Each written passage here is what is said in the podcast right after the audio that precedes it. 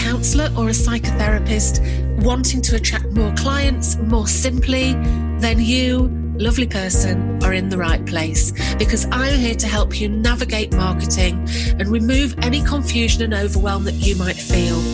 Oh, and ditch that critical, nagging inner voice too.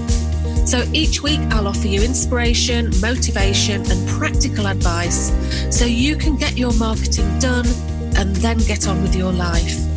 I'm Jane Travis and welcome to the Grow Your Private Practice show. It's great to have you here. Hi and welcome back. And if you're new here, welcome aboard. I'm really pleased that you found us. Now, I really love recording my podcast and I'm usually quite a motivated person. I really love what I do. Maybe you're the same. I know when I was a counsellor, I just adored being a counsellor. But despite loving my job, there are times when I really doubt myself. So my confidence can kind of go down the toilet and I hit a brick wall. And there have been times that low mood could really stop me in my tracks. And at times like that, it just means I stop doing all the things that I know are going to help me. So I might not write my blog posts when I used to do blogging. I might do the absolute minimum on social media because when I'm feeling like that, I kind of don't believe that I can add any value. I can't believe that anybody would follow me. I just don't think I'm good enough. I don't know if you've ever been there, but if you have, you'll know that this is a really rotten place to be. So it's really important to do something to alter that frame of mind. And I've got something for you. I've been working on it for ages and it's called the Refresh 5-Day Challenge. Now, the Refresh 5-Day Challenge is going to take you from feeling overwhelmed and exhausted and burnt out to feeling motivated and inspired and confident, ready to focus on the second year of 2021. Yes, we're nearly halfway through the year, which is a bit of a shocker. So if you would like to reconnect with the passion that drove you to be a counsellor in the first place, or if you'd like to understand the true benefits of having more clients and what that extra income will bring to your life, or if you want to take control and really focus on what you want from your practice, or maybe you need to tackle imposter syndrome head on so that you can stop it from holding you back, then this is going to be perfect for you. Now, it starts on the 21st of June, and I'd just love for you to come and join me. It's called a challenge, but I don't like the fact that I've called it a challenge because a challenge makes it sound like, you're going around the Antarctic or something. It's something that's kind of fun. It's going to give you confidence, a bit of a boost, and I think you're going to actually like it. So it starts on the 21st of June, and I'd really love for you to come and join me. So all you have to do is go to janetravis.co.uk/refresh and just sign up there, and I'll send you all the details of what to do from there. So please come along and join us. Like I say, I think that you're going to enjoy it. Now, I just love having guests on the podcast. I get the chance to chat with some amazing people and learn a bit more about, the thing that they're really knowledgeable about. And this is no exception. So if you're the sort of person where even just the thought of having your photo taken makes you want to cry, this is the episode for you, because today I've got the fabulous Laura Pearman here talking with me. So Laura is a photographer and she's a brand strategist. And today we're going to talk about starting your business on a budget. That's how I started. And I know a lot of people are the same.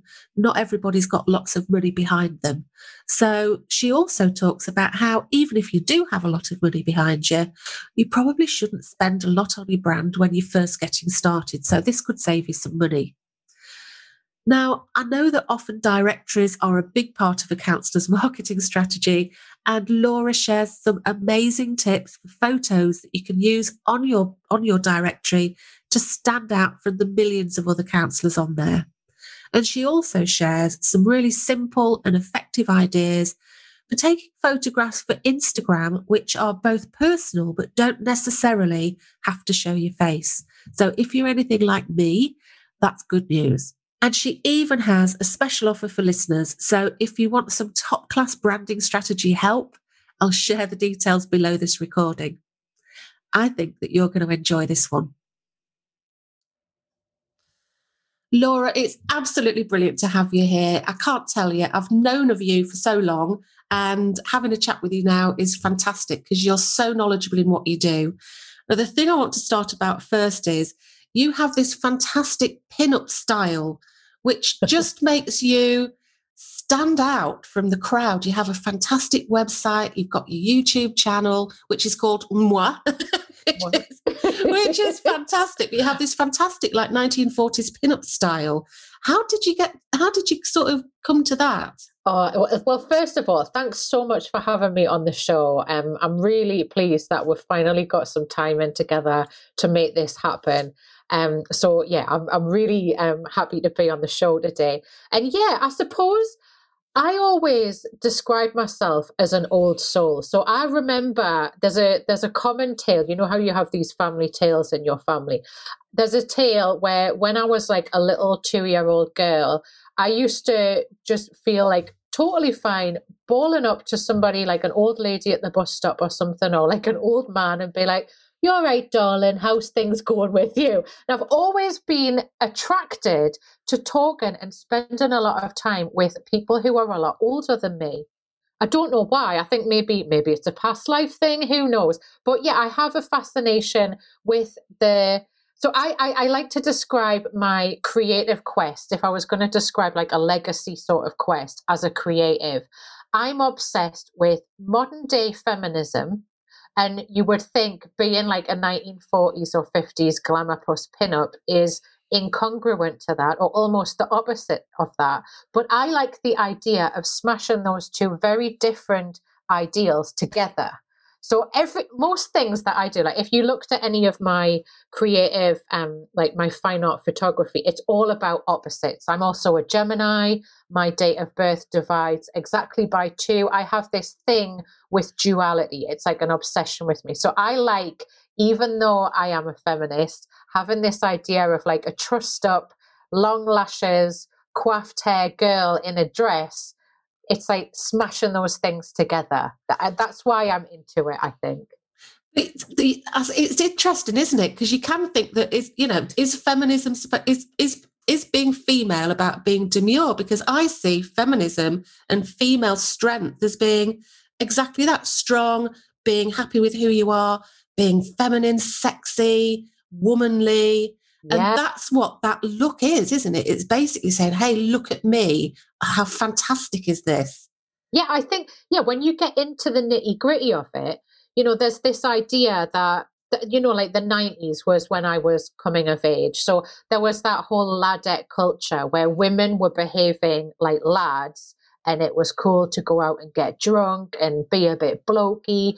And that's not really the ultimate quest of feminism. I think, especially as a woman in business, you should embrace the fact that you look very different to your male counterparts. And the fact that you have womanly wiles, and you might argue that that comes mainly from sexuality, that's a cool thing. Men use their qualities, so you shouldn't dismiss that and say, oh, it's unprofessional to look like a feminine, sexy, beautiful woman. If you want to use that, it's your choice, but you should use that to benefit your business. So there's that. There's the whole idea as well of like Marilyn Monroe. She didn't speak in that baby voice. Like that wasn't her real voice. But she knew that if she did that, she would get so much further. And, in that time, that was light years beyond where we were as conscious females now. And I think that there's a lot about permission and embracing who you want to be as a woman. That's still a difficult quest right now. So yeah, there's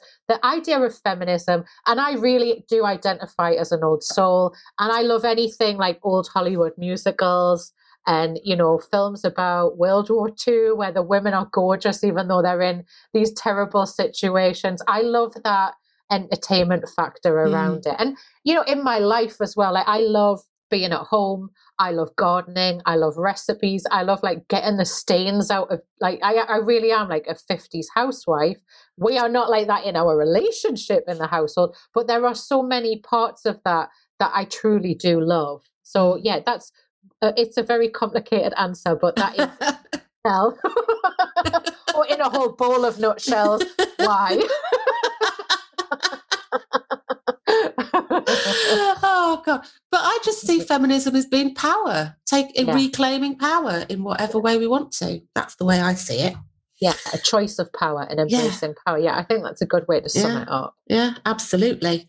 Now then, we're going to talk today a little bit about, I mean, obviously you are all about your fantastic photographer, very interesting photos. I know you did Andrew and Pete's stuff, and you did like they were like on the top of, like the top of a tower thing, and really interesting stuff. So very, not your average photographer really, although you know, beautiful photographs, but you can be quite quirky as well, which is fantastic. I love that you've just described it like that. Thank you. So a photographer and somebody who knows, you know, you work with branding and brand identities and all of that. So, but what we're going to do is we're going to have a look at kind of bootstrapping, because we don't go from starting a business to going and having a fantastic photo shoot at the top of a tower like Andrew and Pete did. There are steps to take before we get there, and I know that we absolutely both are. And I know we've both got a bit of experience of almost being kind of persuaded to do something that doesn't feel right. Is that how you put it? You mean, so I tell a story. We can put a link to an episode actually on my YouTube show, but I talk about when you're starting out as a new brand, or you're starting out as a new business. So for the listeners, if you're starting up your own practice, you absolutely should not spend big on all of the components of your brand. And I tell a story in that episode about where I was. So I have a marketing and PR background, and then got into photography in like my mid-20s, went off and did a photography degree. And then I spent a good couple of years working in different studios. And after I'd had a nightmare experience at one studio, I thought, right, it's time. I'm going to do my own thing. So I went into things with this idealistic idea of all of the marketing stuff I'd learned at university and all of the photography stuff and what makes a great brand. And I was a fool when I think about it now. I went to this big, swanky creative agency here in Newcastle, you know, gorgeous offices on the quayside. And I went in there, this young girl, not sure about what I was doing. I was like, yeah, you just need to create me a brand, and you need to create me a website. And this is how it's all going to flow together based on all of the Venn diagrams I'd learned at uni. And then when they showed me the price, I quietly cried inside, thinking, well, that's like a good chunk of what I was hoping to turn over this year. Oh, God, like quickly finished my frothy cappuccino and got the hell out of there. And then figured it out, right, I need to just bootstrap this. And I've bootstrapped it all the way through from when I had a portraiture studio. So way back when I started, I was a jack of all trades photographer. I'd shoot anything pretty much in exchange for money. I had a bricks and mortar studio. And then I went into a niche and I rebranded as Laura Pearman Photography.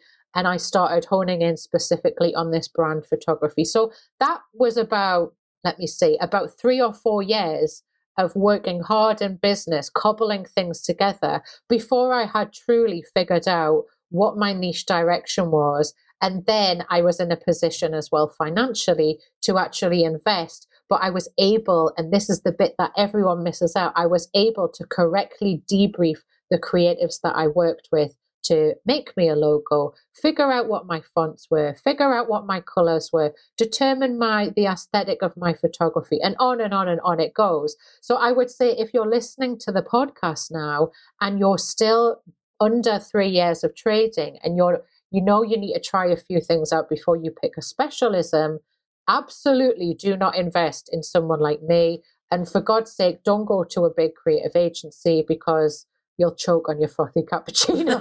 That's so true though, isn't it? Because I think there's an assumption that if we go to one of those places, they will know. But we kind of forget that we know more than we give ourselves credit for. So obviously, you know, I'm an ex-counsellor. I work with counsellors. So there are very few people out there really know what we do and know the limits around what we do. So we have limits around things like confidentiality, and we've got ethics and all sorts of things we've got to really take into account. So very often people say, right, well, you can have a load of testimonials. And it's like, well, some counsellors can, and some counsellors do very successfully have testimonials, but there are others where that's against their code of ethics. Yeah.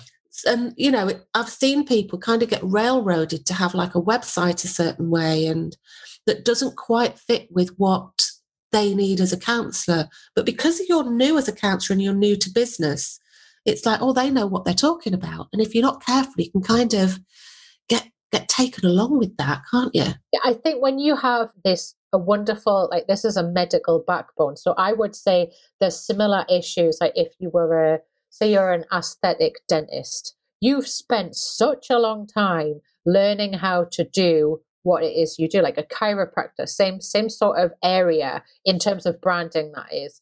When you're a counsellor, you've invested so much time into studying and getting your qualifications and then practicing and getting the correct experience so that you can practice in a professional capacity. But none of that includes marketing, branding, running a business. So all of those things, what often happens, and it's usually to the most talented and skilled professionals, especially in the photography industry, actually, they're usually the ones who flounder the most at the business and the marketing and the stuff that actually gets people coming through the door and getting your books to be nice and healthy and busy. Mm. So I think it's very easy when you are in that position to think with an analytical brain, right, what does everyone else do? Okay, I'll just do something like that. That seems like the easiest, the most well-trodden path, the easiest path to success. But that is always the worst one because you're just going to blend into the crowd and no one's going to remember who you are and no one's going to understand why they should book you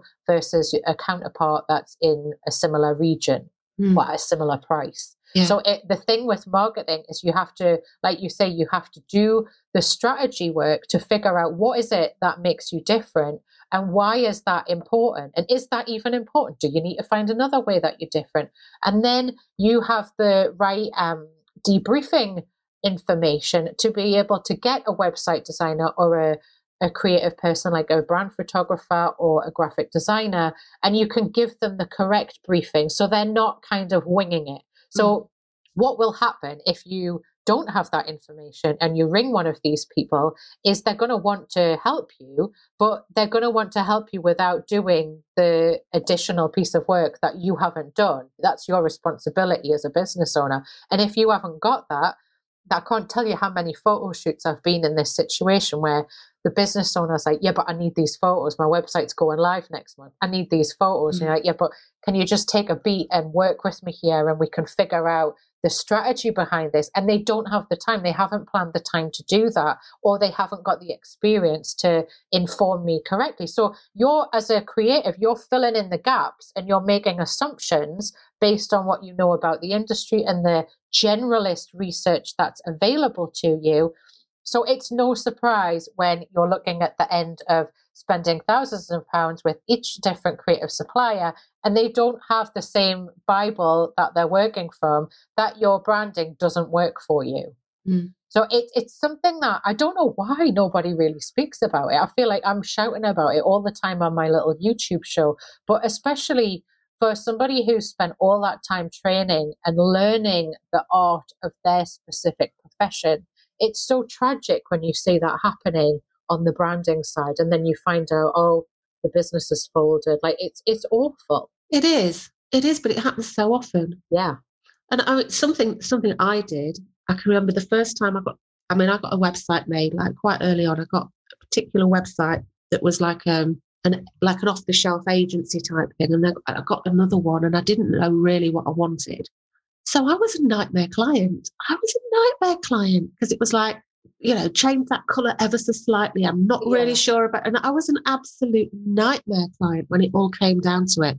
And that doesn't really give them a chance, does it, to really do what they're good at? It's like, I think if you looked at this from like a psychology point of view, which will probably benefit the listeners, a creative brain works best when there is a framework or a boundary to work in. So, you know, we like to be rebellious as creative minds and we like to push up against the boundaries. If you don't give us any boundaries, we're just like peeing into the wind, so to speak. So we're just kind of like coming up with random suggestions because you haven't given us a strict pen for us to push against. So you're really doing yourself a disservice and you're diminishing the value of your investment by not being prepared like that. Mm. So it's not enough to just go to a company and say, right, make me a website, make me a logo. You've got to have done a bit of work beforehand. Yeah, you really need to know who you are. And in order to know who you really are, you need to just wing it and bootstrap it for a good couple of years. And I always say it's good to have a few nightmare clients. So set up a business, be open to as many people as you can. You could literally have like a Times New Roman 1 with a dot and make that your logo for the first 3 years. It really doesn't matter. Try and serve lots of different types of people and figure out, right, who did I give the most value to, or who did I personally for my career find was the best sort of client? And you only learn that from the experience. Mm-hmm. Then when you've got the money behind you and you know who you want to speak to directly, then you can start looking at working out what is the strategy behind my brand. And then after that, who is the right creative for me and who can do the best job for me? And then this is then fully debriefed and everything goes like a beautiful, I often liken this to an orchestra. You don't want all your different creatives playing out of tune on their individual instruments. You need to conduct that, or you need to get somebody else to conduct that so it sounds like a beautiful symphony. Mm, yeah. Everybody works to their strengths. Yeah. Yeah. I mean, I only got my new brand in, about 2 years ago, a bit less than that. And until then, everything I'd done was bootstrapped. I made my own logo. I chose my own fonts. I made my own websites. And now I'd really worked out, because I've been in business now for 4 years. I did a podcast about this a while ago. I'll link it below if anybody's interested. And I did a thing about 4 years. I've learned in 4 years of practice. Yeah. And one of the things was that I've tried so many different things. So I went down the coaching route. I went and learned about programs. I learned about courses. Finally, I settled onto the the membership site. Yeah. And it was only after I'd had the membership site for quite a long time. I say a long time, it wasn't that long, but that I thought, right, I'm going to rebrand and have it how I want it to. But at that point, I knew not exactly what I wanted, but I knew my business. Because I work with counsellors, very serious business, very serious things that you hear, we need a bit of fun. So my brand is quite quirky. So I've got we call him Sprout, which is like a little seedling. It's my niche thing. Cute. And I've got a series of those. And that's really kind of quite fun and quirky, which goes with my brand along with my colours. I couldn't have done that at the start. There's no way. Yeah. There's no way that I would have done that, So it is better to just try things out, learn and grow. And every time you learn and grow, make a bit more money, and then you can invest in that money at some point into doing something that then is the thing that you really want it to be. 100%, Jane. Yeah, you're absolutely right. And don't you, from experience, like you say, you would never have come up with that concept, and probably that concept wouldn't have fit what you were trying to do 4 years ago, because it hadn't even been thought of yet or tested. Yeah. And then I would have wanted to change it. And so that would have been. Well, this is always a good red flag when I work with people. If they don't understand why, that's my responsibility. I should explain to them why this particular colour is the right colour, for instance. But when you're working with people and they want to constantly change, it comes from confidence. It's they don't understand the why. So that's a great sign. But we as creatives, any creative will tell you, they've had the client experience where it's like, oh, can you just change this? And let's do a little tiny niggle on that. And it gets to the point where it's just like, it doesn't really make any sense anymore. But that's your responsibility, like I say, as the creative professional, to explain and educate your client as to why that shade of red is better than this shade of red. Yeah, you can get so caught up in it. I know I've spent hours thinking, do I want this shade of orange or this shade of orange? And that's procrasti branding, though. That is complete. Yeah, that's a lovely term. I like that, procrasti branding. I wish it was my own. So you say in your video, it's called minimum viable product, isn't it? Is it? That's right. Yeah. MVP. Yeah. And that's kind of what I did. It's like, I started my membership just with a couple of courses, but plans for what I wanted to do. And I've done that with all of my businesses. And that's kind of what you mean, isn't it? Just get a rough idea together. Focus. It's really hard when you're starting a business. And I know that if I went back 9 years and spoke to the Laura who was setting up my business and I gave her this advice, she'd tell me where to go because she thought she knew it all. But I would say focus on where you're getting your sales from. Like set an actual figure in the, like draw it in the sand. This is the amount of money I want to turn over this year. What needs to happen for me to survive year one and get near to this figure? And then dust yourself off at the end of that year. Right, what needs to happen to get to this figure? Or do I just want to try and get the same figure again? Do I want to break even? Those things really, really help. And it's so easy to get swept up in the excitement of being free in your own business and start trying to become everything. So for me, that's like numbers. I am terrified. I don't know if I have dyspraxia or what, but numbers are not my strong point. So I was getting swept up in like how you do the far end of a fart on a tax return. Like that is not my wheelhouse. But I thought if I spent 2 days figuring that out, I'd won because I'd saved some money. Well, no, I could have spent those 2 days doing photo shoots and making money. So those are the lessons I think you need to go through. But it's very much the case with creative stuff. Like if you're not a creative person, don't try and now become a graphic designer and think, oh, it's okay, I'll just learn how to do Illustrator or Photoshop. Like, no, don't do that. You should be doing what you can do to make money and then do the delegation of that later on. Yeah, absolutely. I'm exactly the same. I cry at figures, honestly. Oh, you're the same. That's interesting. Yeah, it freaks me out. I still, not that we pay by cash anymore, especially since the pandemic, but I still feel like a little 7-year-old girl if I go to the shop with cash because I freak out that I don't know what change I'm supposed to get. I mean, and now I'm like, yeah, can I just pay by card? Like, I'll happily go and pay for something like under £1 with my card if I can. And I know that everything's fine because I still have that panic of cash. It's embarrassing, isn't it? Well, no, but I mean, your strength is your creativity. Yeah, you can't have everything. Yeah. Absolutely. I would much rather be able to do a tap dance and do the creative things than no mental arithmetic in a second. Yeah. Can you tap dance? Are you telling me you can tap dance? I can tap dance tap dance and play the saxophone. So I went to dancing from Bury. I danced for 14 years as a child, me and my sister. So ballet, tap, modern, character, loved it. And I still try and go to an adult tap class, obviously pandemic permitting, but there's a lovely dance school near me. So I'll often go down there on a Tuesday night to just groove around in my tap shoes. That is really weird. When I was a girl back in the day, I used to be in Mrs McLean's Merry Mascots, right? That which was this cool little title. I know, it was this kind of dance troupe, and we used to do tap and ballet. It wasn't a proper dance troupe, and we used to go and do performances at like old people's homes and things like that. And I used to do that. So I'd like to say I could tap dance, can't tap dance, but oh God, I loved it. Do you think, Jane, that it's affected your ability with confidence? We were talking about being, whether you're introverted or extroverted or ambiverted before we started the recording. Do you think that performance has helped you as an introvert? I think that performance can help you as an introvert because you reinvent yourself. I think that's what I do. I reinvent myself and I can be whoever I want to be if I'm in front of people.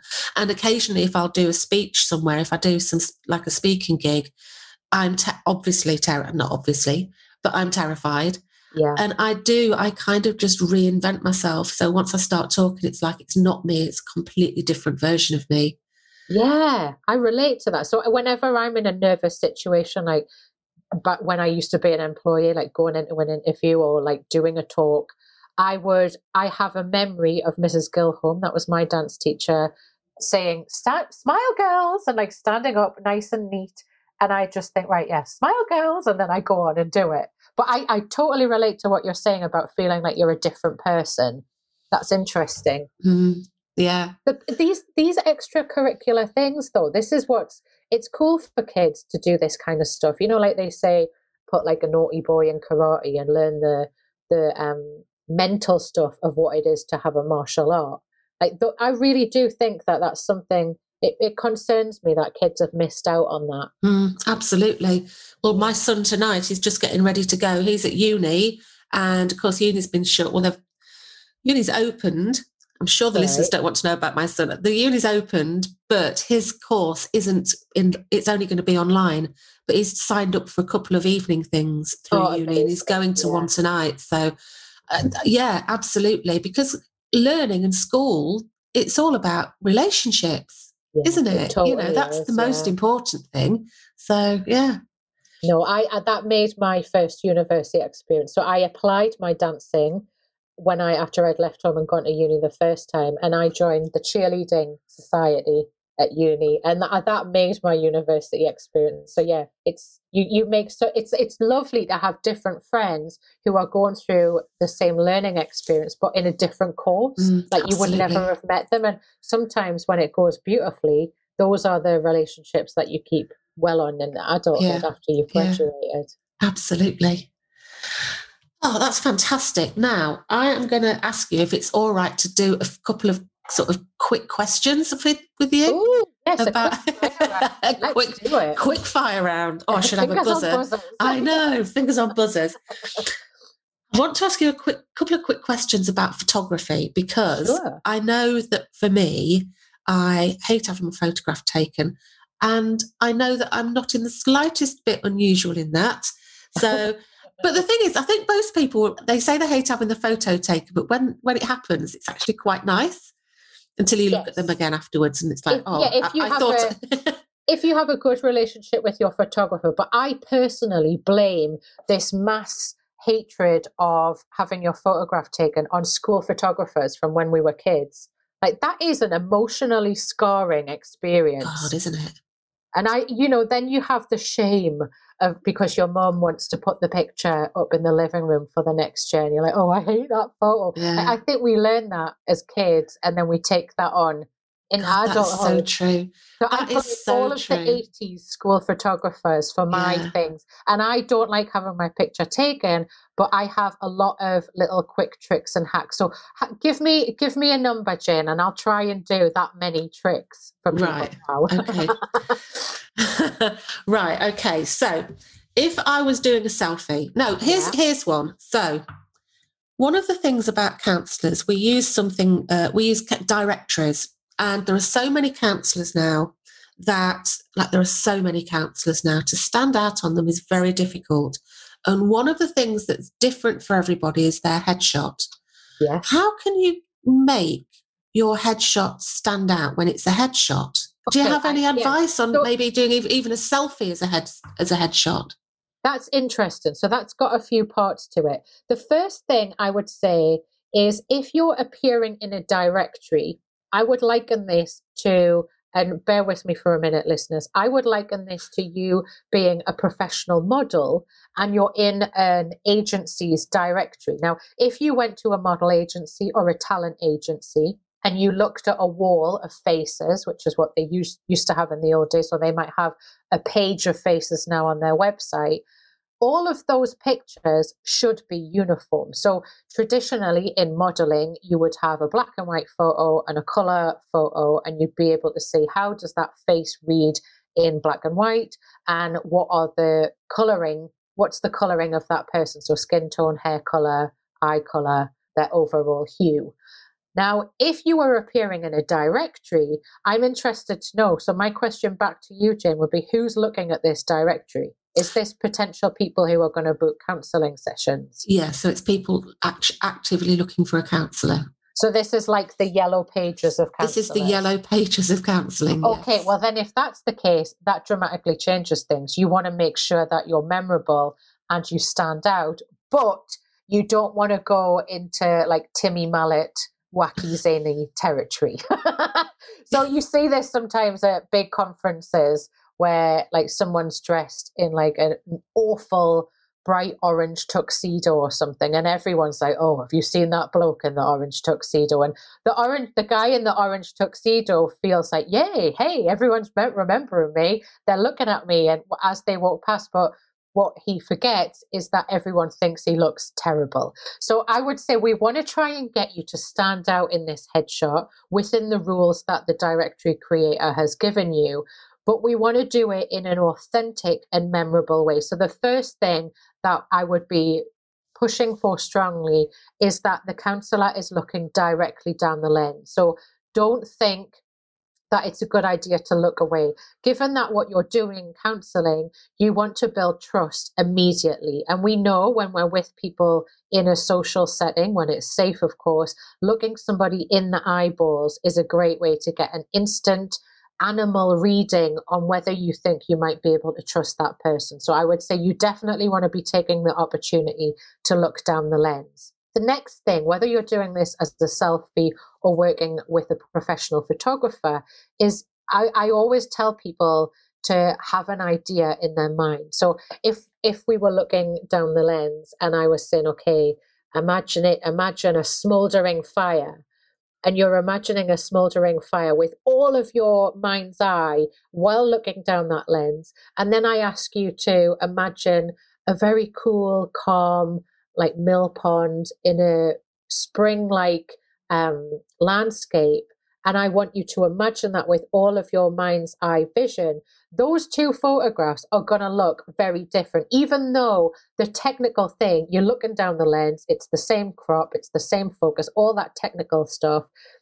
The reading that I'm going to get from it as I engage with that face and specifically looking into your eyes is going to be different, and it's going to make me feel different when I look. So I would say, don't look into a lens thinking, oh my God, I hate this moment, why are you taking my photo? Because that's going to read on the photo. You need to have things like, you can trust me, like what you would say to somebody if you were in a scenario with them, counseling them, like everything's going to be okay, I'm here to listen. Those kinds of messages, say them to yourself in your mind as you look down the lens. And I promise you, you can do this as a quick selfie experiment now. Hit pause on the podcast and try it and say like, oh my God, I hate this picture. No. And then I'm here. I know what I'm doing. I'm here to listen. You will be able to see in your own face objectively how that's different. So that's an important thing that I don't think many other photographers would go into as much detail about. But yeah, it needs to be a headshot. So by its definition, you want to probably have a head and shoulders crop. But think about every single piece of information that's going to be in that image. So what are you wearing? Why are you wearing that? Don't fall down the obvious rabbit hole of, well, my logo's purple, so now I need to wear a purple top. Maybe that's not the case. Like, what is that color about? What does that color have meaning about? And what does that do for you in a vanity sense? Like, is that even your color? But then also, what will the person taking in that image think about that color? You have to think about, it's about them. So then maybe you want to try and think how you differentiate yourself from the other people that your headshot's going to be next to. So who's going to be over leaf? And what makes you a different counsellor from that person who's over leaf, who has a similar surname, and that's why they're next to you? Think about that, and how can you put that into the image? So there might be a little prop that you can involve, again, without the Timmy Mallet zany factor being a consideration. Or is it better to have you in a medical setting? Is it better to have you in an outdoor setting? Like, what accompanies your style as a counsellor? And really think about that. And that's what a good brand photographer will do, by the way. They'll help you orchestrate all of these different considerations into the final headshot. God, Laura, that was golden. Why, thank you. Bold. I do have my moments, you know. Turns out you do know what you're doing. That's golden, because that's the trick that you can do. I mean, I've heard something similar about sexy photos, about what you think in your head as you try to take a sexy photo. But that makes such sense, doesn't it? So when you're having your photo taken, it's the magic that isn't in a photograph. So technically speaking, you know, I could have bored everyone there about aperture and shutter speed and ISO and focal range and all that mumbo jumbo, but it doesn't have the same power. Like when you're in the business of human to human connection and you have an important responsibility and a code of ethics, like you say, to uphold, we want to get as much of that into the image, but we want to do it in a human to human way. Absolutely. Oh, that really is. That's just golden. That's just golden. It really is. I'm sure everybody listening is like, I'm definitely going to try that. And just, you can try it, and that's the beauty of having a smartphone, right? You can go to the loo and try that, and no one ever needs to see that in those images, but do it as a little bit of an experiment. And actually, I have a selfie challenge. I should probably plug that at this point, but part of that challenge, we cover a little bit of the technical stuff, so how you can figure out the right way to get the lighting and how you can figure out how to get the best results from your phone in a DIY way. So if people were in a position where they're thinking, yeah, I could probably bootstrap this, or I need to bootstrap this based on what we've already said, I would point them in the direction of my 5-day Love Your Selfie Challenge to test that out. I've signed up for that. Sounds that's great. Right, Jane. Yeah, you said you signed up for that. Totally signed up for that. Yeah, it sounds perfect because we're always looking for new ideas, because I think one of the problems is, I mean, very often we don't want to be on camera. And yes, we're shy. And what I'm thinking here about, like Instagram, where, of course, so much of it is images and photographs and things like that. I'm always looking for work because I don't really like the thought of constantly having to do like hair and makeup and mess about with, do you know what I mean? Yeah. Have you got any ideas of ways that you can put something that's like your own, like a branded type photo that's not actually a full face photo? So have you got any ideas of sorts of things that you could put on Instagram that's not necessarily going to be your face? You know, you don't have to go through a whole wardrobe situation to get yourself ready. Yeah. So one of the days of the challenge is actually talking about body parts. So a great way, like this is one of, like if I'm having a bit of a blah day or I don't want to put a whole pin-up look on, which trust me takes a long time, I'll do a desk selfie. So it'll be my desk, it's my laptop in my office, no one else can change that. And I'll do a quick, maybe I'll put something on the laptop, or I'll have my hands in there holding a mug of coffee. Maybe Suki the cat will have jumped on my desk. She invariably likes to sit on the back end of my desk. But I'll take a quick photo like that and put it out on Instagram and talk about what I'm doing today. That's sometimes not even including any of my body parts, but it is unique to me. It's way more powerful, and it has so much more personal and brand-based narration in it than going to, say, Unsplash and go on laptop and say, oh, that's a better photo than what I could take. I'll just use that. So trying to be personal with those things. You could, if you were going out for a walk, maybe you're a counsellor who does outdoor counselling. You could take a picture of your feet in a puddle or your hiking boots all muddied up just by holding your phone down. There's loads of different ways to think about different aspects of body parts. And part of the challenge actually is talking about how you can set your phone up so that you can get your whole body in a shot. So you can step away from the phone and still take the photo without having to think, right, I'm trying to hold a cup of coffee with two hands. How on earth do I take a photo now because I haven't got a third hand? So we go into the technical part of that in a lot more detail. But I've done it before where I'll just take a picture of like my legs or my feet or, like I say, my hands or a certain part of like maybe like the back of my head looking at something to show this is me looking at it. But by the way, I've got no makeup on and my eye bags are looking terrible today. And then the other side of it is using technical tricks. So I use a few apps and they're free apps. I have some where I've paid. So I would say that VSCO, so that's VSCO, that's a really good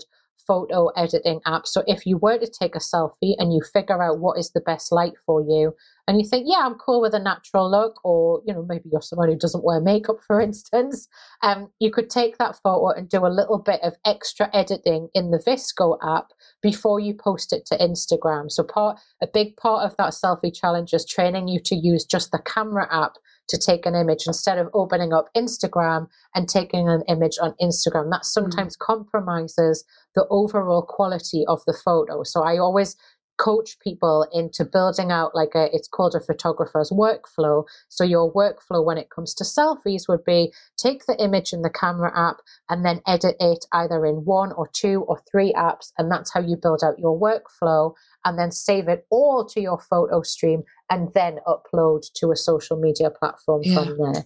I do use an app called FaceTune, and this is a controversial app. I think it will probably strike a chord with a lot of counsellors because, you know, going back to talking about feminism, like I think that it's potentially quite a dangerous app, particularly for teenage girls who are incredibly addicted to Instagram and thinking that you have to tune your face to be Instagram worthy. I'm using the little bunny quotes. No one can say me doing that. Just a little side note. It can be destructive. However, if the difference between you putting a personal image out on Instagram and not doing it because you've just developed a real horrible zit on your chin, I would say use Facetune and rub that out and get your image out. Yeah. So there's a code of ethics actually as a photographer.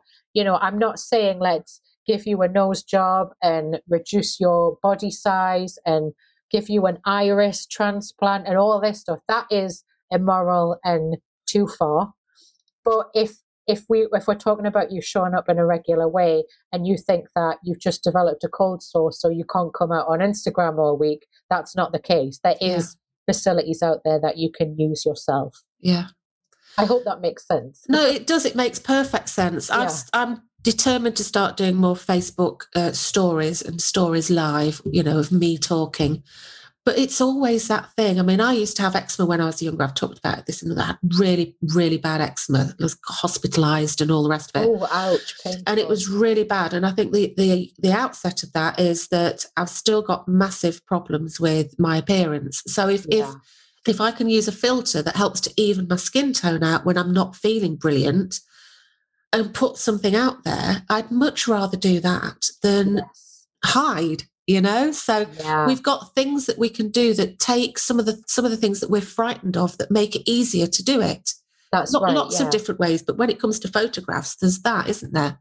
Absolutely. And, it is. It's an interesting one. What I will say, I've noticed this just in the last couple of weeks on Instagram. When I do Instagram stories, I will often put a filter on that because I don't want to put a whole face of makeup on. And what they've got now is the option to increase or decrease the power of that filter. So it used to be you put a filter on and that was the filter, but you can now pick different makeup finishes or different skin tone finishes to, like you say, even out your skin tone, but you can pick the intensity of that as well. So that's a great little addition if you were thinking about doing more stories or, like you say, going live. That's a great option, I think. So a little bit like on Zoom where you can enhance your appearance. Yes. Because I sometimes see, it just makes me laugh. You sometimes see like male politicians and they've obviously turned it right up and they look like cardboard. It's like, no, dial it down a bit, love. Look human. You've got it, the cyborg tech. You don't want any plastic, fantastic, Barbie-looking people. No, that's like, I don't know. It's freaky to me. Like, I think let's wait until the robots are around and they can have that look, but we should be flawed, normal looking. Yeah, normal. We're just normal people, aren't we? We don't have to be perfect. Your real self. There's nothing like that. Okay, one last question, and then I'm going to let you go and get a cup of tea. Okay. My question is: how would somebody choose the right photographer for them? Oh, that's a good one. This is something that I'm quite passionate about because I know from experience I am not the right photographer for everyone. And a lot of photographers can get hung up about this, but you'll know as a counsellor listening to this show, you're not the counsellor for everyone. So it works the same way. I have an episode about this actually, Jane, but I can talk about some of the highlights from that. So one of the things is the way that you procure, and this goes for any creative actually, as a business owner, and like the CEO of your organization, which is hard to get your mind around as a CEO, as a small business owner, or someone who's just gone freelance, you're like, no, I'm not a CEO, it's too much responsibility. But I like to say you need to procure your creative. So you need to, don't just find a photographer that your mate used and think that they're going to be the best photographer for you. And for God's sake, don't go back to your wedding photographer or the person who took the pictures of your newborn baby to do your business headshots, because... Or your school photographer. Yeah, of course, yeah, definitely, no. They should be on a hit list. But yeah, don't go back to them, because that's not their specialism. They're not going to know how to ask the right questions about your business and your brand. They will probably be happy to help you because you're a loyal client, but you're probably not going to get the best results from them. And they have a certain aesthetic that might be incongruent with the way that you want your business to show up. So it's important to bear that, like, step one. Step two, I would challenge you to build enough timeline into your photography timeline project for your business, or like I say, any other creative thing. It could be for your graphic designer or whatever. You need to build in enough time to really take the time to figure out, who was my top three people? Try and find who are the, like, I go for top three, and then actually have a meeting with three people and ask them the same questions, ask them to see what their response is. And again, you'll get a human to human feeling where you're like, yeah, I feel like this person gets me the most out of these three. And don't just go for the same people at the same price. You know, of course you want to be within your budget, but try and get different increments within your budget as well. And really take your time to figure it out, because it is a big decision. And especially, like you've said, if you're feeling like you're lacking in confidence around having your picture taken, or this feels like completely uncharted territory to you, you want to know that you feel comfortable enough to say to the person that you're paying to get these images, like, I'm sorry, I'm really freaking out right now, or I have this thing about my left butt cheek, like, can we make sure that that's not in the picture? You want to make sure that you feel comfortable enough to voice those concerns. Yeah. And everyone's different. So who's the right photographer for you is not going to be the right photographer for your counterpart. I think that's a really important thing to remember. You know, you're in a marketplace and everyone's going to be vying for your attention, but it always should ultimately be your decision. Yeah, perfect. So narrow it down to three, speak to them, see who you get the good vibe for. And you, like you say, it's exactly the same as being a counsellor. You know, you get the best work if you're with the right counsellor for you. So you're going to get the best work from somebody who's the sort of photographer that can really make you feel comfortable and at ease and bring you out. You know, that's the thing, isn't it? It's letting you shine, whatever version of, you know, that version of you. Exactly, yeah. You know, you can...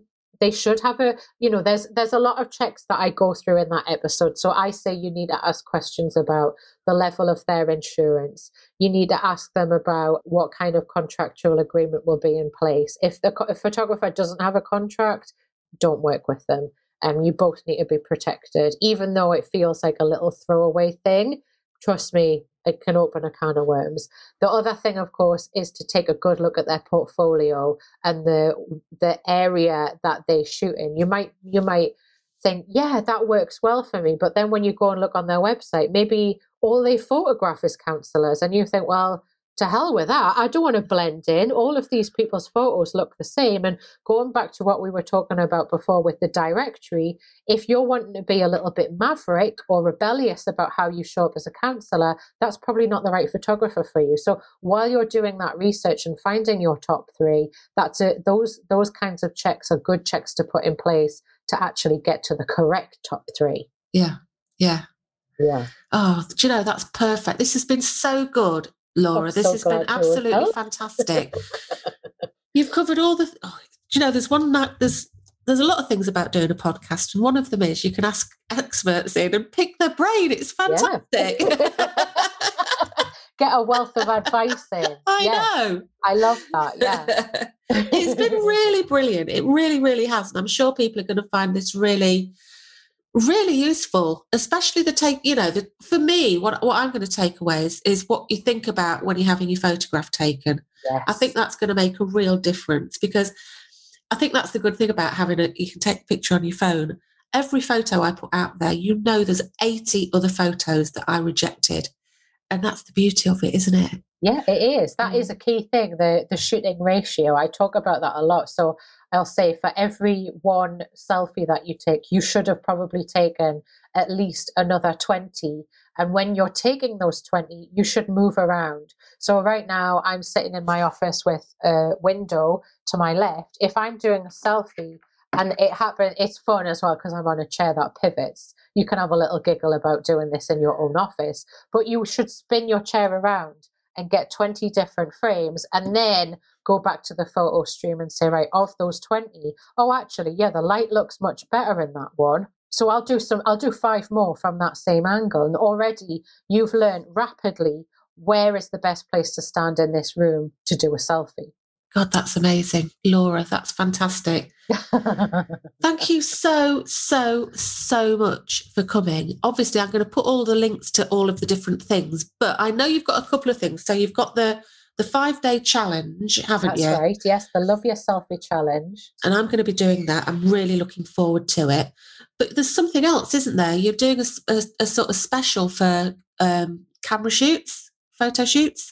No, it's a special, but it's a special for my virtual services. So it's for my brand strategy stuff. So we were talking earlier about all of the stuff that comes. So it's instead of putting the cart before the horse, that's the common analogy I like to describe. So we were saying about the dangers of just going and saying, right, hi, Mr. Photographer, or hi, Mrs. Photographer, I need some headshots. And then, or I need some brand photography. Their first questions are going to be like, right, okay, tell me about your business. Tell me about who you're speaking to. And if you can't answer those questions succinctly and correctly, the end result of that photo shoot is probably not going to be as powerful for you as if you had done the work before. So all of that work that comes before that is centered around brand strategy. So this is something that I've honed in on in the last year. So prior to lockdown, I was on a plane regularly, flying around the world, taking pictures of different entrepreneurs in really cool places. And I was like, it was a high-end service and I really loved it. But then overnight, that completely changed. I wasn't flying anywhere. And it was a very long time back there last year where it was unsafe for me to even leave the house. Now, like I said, I have a background in marketing and public relations, and I've gone out and I've studied further on the science around creative direction and brand strategy. So now this is something that I used to always offer as built in as part of my high-end brand photography service, but now I'm in a place where I'm starting to offer this as a standalone thing. So you can come to me and get all of that stuff organized in your business. And then if you want to, we can do brand photos, or I can help you go out and start finding your own creatives or helping you manage those creatives to get the best results. So I did a very fun promotion where I dressed up like Calamity Jane, where I was kind of walking around as a cowgirl saying like, I want you, and I was looking for different people. Now, I'm looking for very specific businesses to help me test this new service. And one of the categories, Jane, is private medical services. So if you're a counsellor, you would fit perfectly within this category for brand strategy services. And in exchange for being a case study, now it's important, I think, to note, especially as we've talked today about codes of ethics, it's important to note that when you sign up to be a case study with me, I'm not going to be sharing all of the big secret stuff about your business, but you will be featured on my YouTube show. You will be featured on my website, but it's to an extent that you're comfortable with. But in exchange for that, you're going to get a 50% discount on my brand. Wow, that's amazing. Yeah, it's a huge discount. And it's because it's an area that I want to break into now, like I said, as a standalone service. So I'm prepared to reduce the price for the pioneering people out there. And we talked a little bit before the show recording started, and you said, would I open this up specifically to your listeners? And I'm going to do that. So I have a link we can put. We're going to put that link in the show notes. Is that right? Yeah, Jane? I'll put that link below. Yeah, the link is going to be, yeah. I'm going to now add a section before this episode goes live, where if you have the secret code of GYPP for Grow Your Private Practice, if you add that into this form, you're going to get a little bit of extra special treatment. Perfect. What a fantastic opportunity. What a fantastic opportunity. Thank you, Laura. Thank you so much. I've really enjoyed today. It's been great to have a chat. Where's the best place to sort of link with you? I would say if people are on Instagram, you're probably going to find the real me on a day-to-day basis on Instagram. So like an example of that is yesterday I shared a trip to Home Bargains for some office stationery. Like you're going to get the real me there. If you're looking to really soak up advice and tips and stuff, I would recommend you check out my YouTube channel, which is Mwah TV. And I put an episode out every single Friday on there. Laura, on behalf of myself and everybody that's listening, I want to say a massive thank you. That's been so, so useful. And a big kiss for you. Mwah. Oh, thanks so much for having me, Jane. It's been so nice talking with you. Mwah. Oh, isn't Laura brilliant? And wasn't that photography advice just really golden? I don't know about you, I've certainly learnt a lot. Now, you can connect with Laura in lots of different ways, and I'll share all of them below this. But you can go and find her on Instagram, which is Laura P Creative, or on her YouTube channel, which is Mwah TV, which is spelled MWAH TV, or on her website, which is laurapearman.com. And like I say, I will share those links below. And if you want to take advantage of her brand strategy sessions, I've included a link below as well. Just use the code GYPP.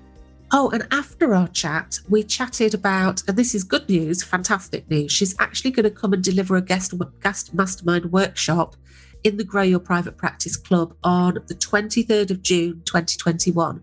It's going to be about, well, you know how, I don't know if this happens to you, but if you've ever felt that your social media posts are a bit starchy or your blogs are a little bit sort of meh, if you come along, you'll find out how you can use your creativity to be a bit more creative.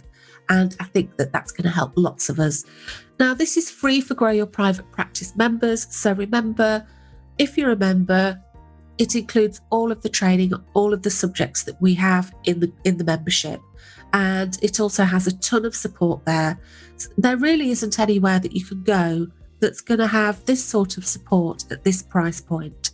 Now, it's £35 a month, and that includes everything. And just to let you know that if you're not sure, if you join and it's not for you, as long as you let me know within the first 14 days, I will refund you. You know, it's not my job to, you know, get you to join and keep you there if it's not right. If it's not quite right for you, I'll refund you. Just let me know within 14 days. So that's it for today. I've really enjoyed it, and I hope you have too. Just remember to get on the waiting list for the Refresh 5-Day Challenge, which is going to help to improve your confidence and have you raring to go, ready for the second half of the year. Just visit janetravis.co.uk /refresh, and I'll share that link below as well. And I'd love to connect with you. So the best places to find me are on Instagram, that's Grow Your Private Practice, all lowercase, no spaces, or on LinkedIn, just search for Jane Travis and come and say hi. Have a fantastic week, and I look forward to seeing you again soon. Thank you so much for listening. And if you enjoyed this, then please subscribe to the show. And while you're there, I'd love it if you could leave me a big, shiny 5-star review. Bye.